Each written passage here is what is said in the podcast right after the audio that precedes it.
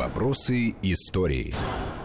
Мы вновь в студии Вести ФМ. Вопросы истории. У микрофона Андрей Светенко. Рядом со мной мой коллега, историк, писатель Армен э, Гаспарян. Мы обсуждаем историю, ну, получается, русско-турецких отношений, которые в основном суть э, войны, как минимум 12 их в обозримый исторических период насчитывается, и характер этих взаимоотношений в контексте мировой политики и мировой конъюнктуры. И, и вот мы, так сказать, обозначили, обозначили сюжет, уверен, мало известный, наполеоновские времена, конец XVIII века, у нас на престоле Павел I. Вот смотрите, как интересно. У нас все знают так или иначе имя адмирала Ушакова, его, так сказать, бои, битвы и походы Но морские. не в той привязке, да? о которой ты сейчас ну, хочешь говорить. В основном, да, значит, применительно к тому, что он воевал с турками. А вот в 1799 году остров Корфу, между Италией и Грецией находящийся, который тогда был захвачен французами, был отбит совместными усилиями значит, эскадры Ушакова и турок.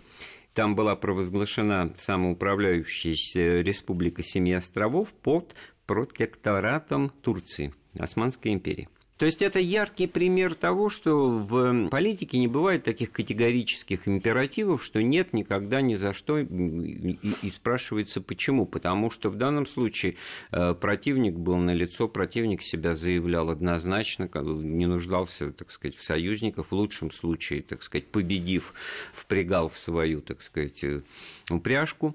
Что, кстати, к сожалению, после поражения под Аустерлицем и произошло значит, с Россией, вынужденный Тильзитский мир, вынужденное исследование значит, логики действия Наполеона, объявление блокады Англии, то есть переход э, на... из одного состояния в другое. Да, как бы мы становимся пассивным союзником э, Франции более сильной, и тогда вот все эти все достижения, достигнутые Ушаковым и турецким флотом, и тот альянс, который сложился применительно к островам архипелага или Марии, как ее тогда называли, в Средиземном море, он э, перестает существовать. Да, действительно, после 1807 года по Тильзинскому миру власть Корфу и других островах была вновь передана французам. Вот ты, кстати, вот очень интересный момент а, затронул, а, вот эта вот диалектика общественного а, сознания, что нигде, никогда, ни в коем случае, вот у нас такая вот абсолютно одиозная, однозначная а, политическая конфигурация случается. Но самое поразительное здесь вот для всех утверждающих вот а, подобного рода политический модуль состоит в том, что как раз напротив российская политика была полна вот подобного рода странных, вот с точки зрения там сегодняшних э, представлений, временных тактических союзов, которые были, ну, по сути дела, почти в каждую эпоху у нас. Просто вот в обществе сложилось четкое абсолютно представление, что вот наша политическая линия, вот там от зарождения русского государства, это вот такая четкая абсолютно прямая, дорога без единой там, э, без единого поворота, без единой, э, условно, какой-то выбоинки да, на трассе. и союзников у нас нет. Ну, не, нет, нет, ну, просто по определению, да, у нас два флота, союзника, да, армия и флот, да. да. Вот, это, конечно, позиция, заслуживающая уважения, но при этом, значит, сплошь и рядом мы наталкиваемся на то... И, что и, союзники част... у нас были, и да, не самые дурные с да этой точки и зрения. то, что они нужны, это и в частной жизни, и в большом и малом, так сказать, ты вот кому-то апеллируешь, ты свои идеи, значит, развиваешь, ты же ждешь, что над них они найдут отклик что кто-то действительно начнет их разделять, и поэтому они ради чего ведутся, чтобы доказать, что нам никто не нужен в качестве союзника, друга или вообще стороны, понимающей нас. Нужно это все по-моему, именно поэтому мы этим так много и активно занимаемся, так сказать, и, и политические силы, и общественные, и в частности, вот на примере истории это тоже очень все характерно. Потому что, да, можно, конечно, сейчас про это не вспоминать, э, значит, экспедицию на Ионические острова и все, что там было, как экспедицию, осуществленную в союзе с Османской империей э, против французов, да, была такая коалиция. И это нисколько не как бы, так сказать, не снижает э, значение того, чем занималась э, русская дипломатия и тогдашние руководители страны, скажем так, в лице императора Александра I. А потом, да, вот как раз накануне нашествия Наполеона на Россию уже в 1812 году имела место очередная война русско-турецкая на просторах, так сказать, Валахии и Молдавии, в которой активно, так сказать... Валахия – это Румыния, давай да. уточним, потому что многие не очень себе представляют, что это такое. Все при этом знают Влада Тепиша, но мало кто может четко сформулировать, что же такое Валахия. Но это, кстати говоря, еще тоже такой же сложный вопрос идентификации, так же, как и Малороссия, Украина, и одно или это и то же, или, так сказать, то, то, тоже приходилось участвовать в дискуссии, где доказывали, что Валахия – это Молдавия, и наоборот, а еще просто одно другое название того же самого. Ну ладно. Значит, главное, что здесь, кстати говоря, себя проявил Михаил Илларионович Иванович Кутузов э, в качестве и полководца, и дипломата, и успел, значит, как бы фланг прикрыть и не было у нас, слава богу, нужды воевать на два фронта в 2012 году, потому что, так сказать, проблемы системные, я согласен. Вот давай к этим вернемся с Османской портой, с Турцией, они были на тот момент решены. А в чем же их суть состояла? Я сейчас вот не помню, какой именно министр иностранных дел, ну, ну, ну что-то вот уровня Толерана фигура, значит, известная своим афоризмом, когда объяснял одному начинающему юному, так сказать, дипломату, в чем интерес России. Так понять их нетрудно. Вот подойдите к карте, вот видите, как нависает Российская империя над Черным морем, значит, ну, понятно, что они будут искать. Они будут искать выхода к морю, это логическое развитие, значит, и страны, и общества, и ее экономики, и потенциала.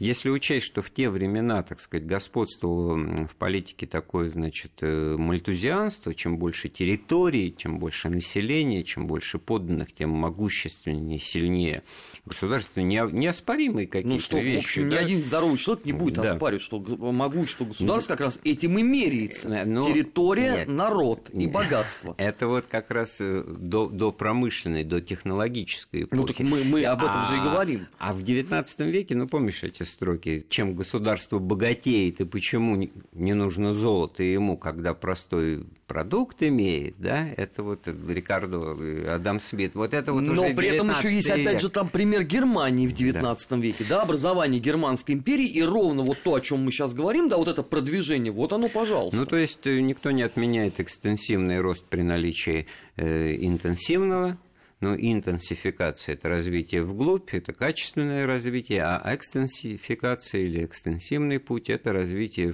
вширь, то есть при сохранении той же урожайности значит, зерновых э, сам 7, так сказать, всего 7 центнеров с гектара, засеял еще клин огромный какой-нибудь целинных земель, вот получил был больше зерна. Как это вот, э, перебрасываясь немножко в другую тему, значит, вот для иллюстрации того, что такое э, экстенсивный путь.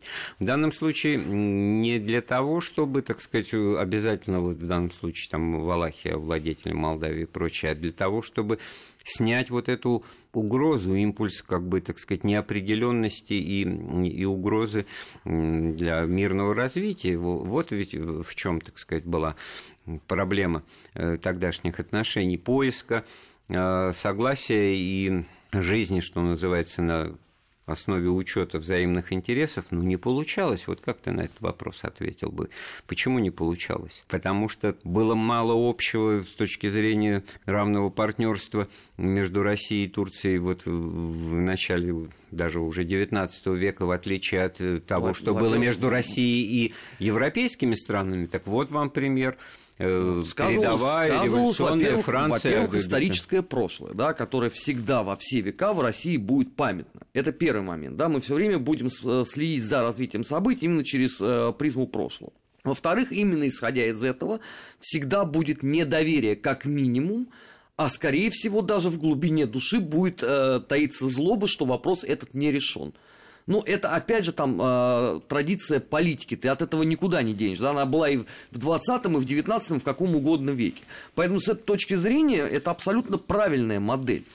Мы про себя-то любимых-то поговорили и знаем наши проблемы, что вот ну, там, два союзника, армия и флот, ну, как бы, так сказать, вторым младшим партнером, так сказать, быть невместно это, так сказать, оскорбляет национальные чувства, даже вот до такой степени будем а говорить. это логично, да? абсолютно. Так вот, а с Турцией это то же самое – Им никакие союзники-то уж точно не были нужны. И уже в лице нас-то уж тем более. Ну, и, поэтому, наверное, поэтому здесь и заш- наверное, нашла коса на камне, поэтому 12 там, да, знаю, или 9. культурные там, различия на лицо, исторические Религиозные, расты, да, да, религиозные, боже ты мой. Да потом э, этот бизнес невольничий, который процветал столетиями, это же не забывается и даром не проходит. Слушай, да, ну, если- конечно, если, там Роксолана национальная- потом если появится. национальная идея у нас русский щит над вратами Царьграда. Но это еще даже когда никак- никаких турок не было в То помине. ну, это да? же есть как бы, да, и до сих пор это же регулярным, завидным постоянством Это- это- звучит. Куда от этого деться? Это уже мы сейчас сядем в поезд Стамбул-Константинополь, да? Да. В этом смысле, конечно, вот эта вот перемена-то и вот память об этом, что, так сказать, место, святое место пусто не бывает, и, э, это же собор Святой Софии минаретами-то сейчас украшен, да, ведь это же, так сказать, фи- фиал христианства, и это тоже очень много значило, особенно в эпоху, где иде... функцию идеологии выполняла религия. И тогда этот вопрос тоже не мог не оставаться там, там без не было идеологии, там была религия, так если совсем уже по-честному говорить-то. Ну, я, по-моему, тоже правильно, достаточно ясно высказался.